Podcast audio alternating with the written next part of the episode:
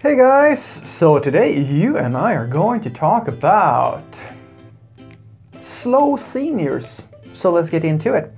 So the question in question was, Frederick, I work with a senior that is super, super slow. He's slower than all the juniors. Should I, like, what should I do? Should I fire this, this person or what, what should I do? So the short answer is you need to find out why he is so slow that's what you need to do. Now the reason why you need to do that is because if you don't, you are assuming pretty much that your interpretation, because I'm assuming that this person is not a technical person of any sort, it didn't, he didn't give me any indication to that. I think he was uh, a manager of some sort.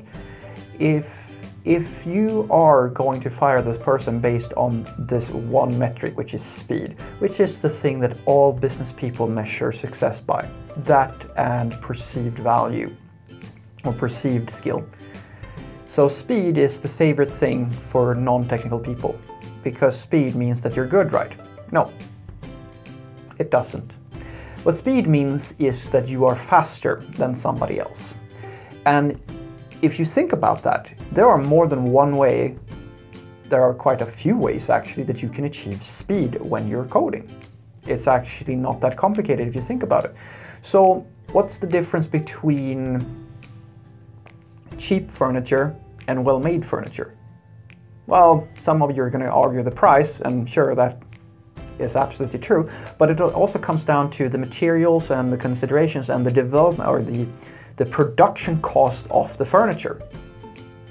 Or every well, pretty much any good. Uh, we're just going to stick with that for now but this is the same thing with software. Like the production cost is the thing that is actually going to determine how fast you are. And this is where it gets really really tricky because if this senior is so slow that a junior can sprint around them there are many things that could be going on. The junior as an example, could be cutting corners left and right. I don't even want to think about that scenario because you might have a junior developer who is perceived as being really, really fast, but what they're actually doing is that, they, or rather the reason why they're so fast is because they don't give a fuck about security, they don't give a fuck about quality of the code, and if they're, and this is actually not that unlikely that this is going on if they're unsupervised. I don't know how much legacy gets produced from unsupervised juniors. This happens, it's like frequent. It happens all, all over the place. So that's one way why like the, this person may be slow. They might actually not be slow. It's just that you have other developers who are pretty much ignoring good practices and sprinting ahead because they can do that. And that's going to damage you a lot as a company. A lot, a lot. Would be interesting to see if this if you could reach back to me and well this is going to take a while but if let's let's say in Fantasyland that you applied you know good practices and code reviews and like all these different things. Maybe you are, but I don't know that. And just see how if that adjusts everybody because technically if you're doing all the things correct at the company, the differences in skill and delivery speed shouldn't be all that big. It should vary a little bit, but not like by a lot.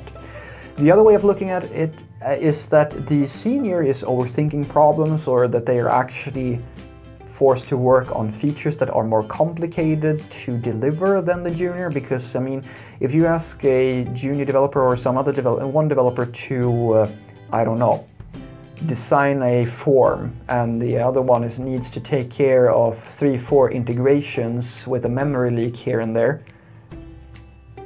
vastly different complexity of task can also be a factor that factors in into why someone is just slower and then you also have this, uh, this possibility that the senior is actually trying to improve things. It might be the case that the senior is trying to refactor code, like they, they know that you're the sort of person that they can turn to and ask, hey, you know what, we need to clean this part of the code base up because you're all about speed, aren't you?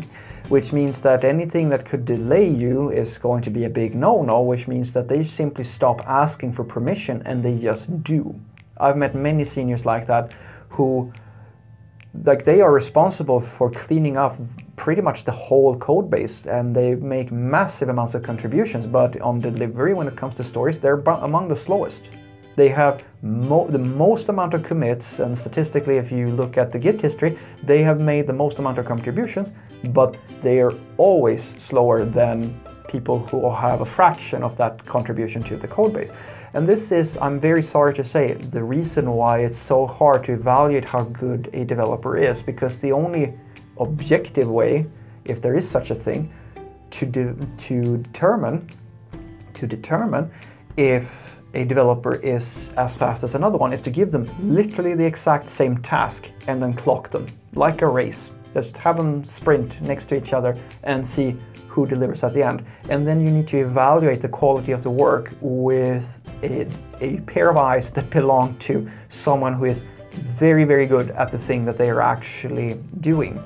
So what I would give as a suggestion here is that you have a sit down with this senior and try to just hear them out. Like just talk to them. Like talk about like uh, the performance and what you're seeing what you're not seeing. Just have an open dialogue and see what they say.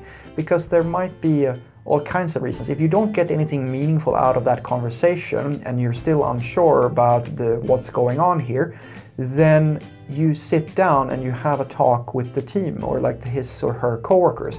If you don't, uh, like, that's assuming, of course, that they actually do work in a collaborative fashion in some form. Because if this person is working in complete isolation, then this is a jack in the box for you as the manager. Then this is fucking risky because if you fire the if nobody else knows what this individual does, you can only get rid of them and then find out if the thing, like if somebody else needs to inherit their project or whatever, then it's only afterwards that you're going to find out if they actually were really, really good or if they were shitty. You have no way of knowing unless you have someone who evaluates the who has an intimate knowledge of how they are as a person and how they work and how they interact with people. Without that, this is, as I said, it's a jack in the box. Like it's complete. It's a it's a crapshoot. You don't know in the worst case scenario, you might fire that individual because you think that they're in, unproductive, and then you put another person on that, and they just go, I can't work with this. How the hell has this been working? I don't know how to do this.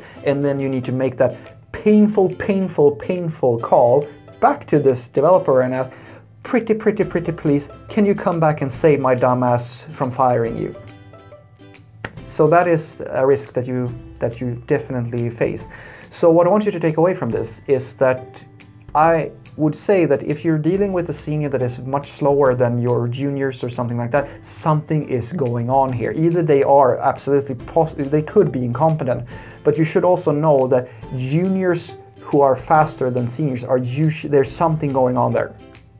And it can be many things. The juniors might be, I mean, sure, the juniors could just be magically talent, more talented than someone that is more experienced, that is absolutely possible, but it's also possible that they are given simpler tasks. It's possible that they're fucking, they're like basically shitting legacy on a daily basis all over your project because they're more focused on just hacking things together than doing things well. There's uh, also, like they could also just be pretty much not doing exactly what they're doing. Like you can perceive that you can, might think that they're actually delivering very quickly when in reality they're just getting things to kind of work and then there's tons of bugs and other issues, right? And the other way of looking at it is that the senior might actually be trying to clean things up because you never give them capacity to do that. So they just they, they just take more time every time because they think that you should abide by good practices and that slows everything down. They might be trying to do higher quality type of work, like really go in on testing and stuff of this nature to really do a good job. And lastly, it's possible that the thing that they're working on is actually so complicated or a, the project is so messy that they can't really move much faster. And it all comes down to you now figuring out what sit the situation is. And the only way you can do that is to have a conversation with the senior, try to really hear them out, and then hopefully you can have a conversation with coworkers that know how, knows how they do work and how usually they do on other sorts of tasks. If you don't have that option and the only option you have is to talk to the senior, and you don't get anything meaningful from it, you, you're going to have to flip a coin here. go with your gut feeling and either fire them or keep them around and just brace yourself because if you make the wrong decision here you might be paying somebody who's really ineffective but you could also lose somebody who is a critical resource that you didn't even know was critical for to the success of that project have a great day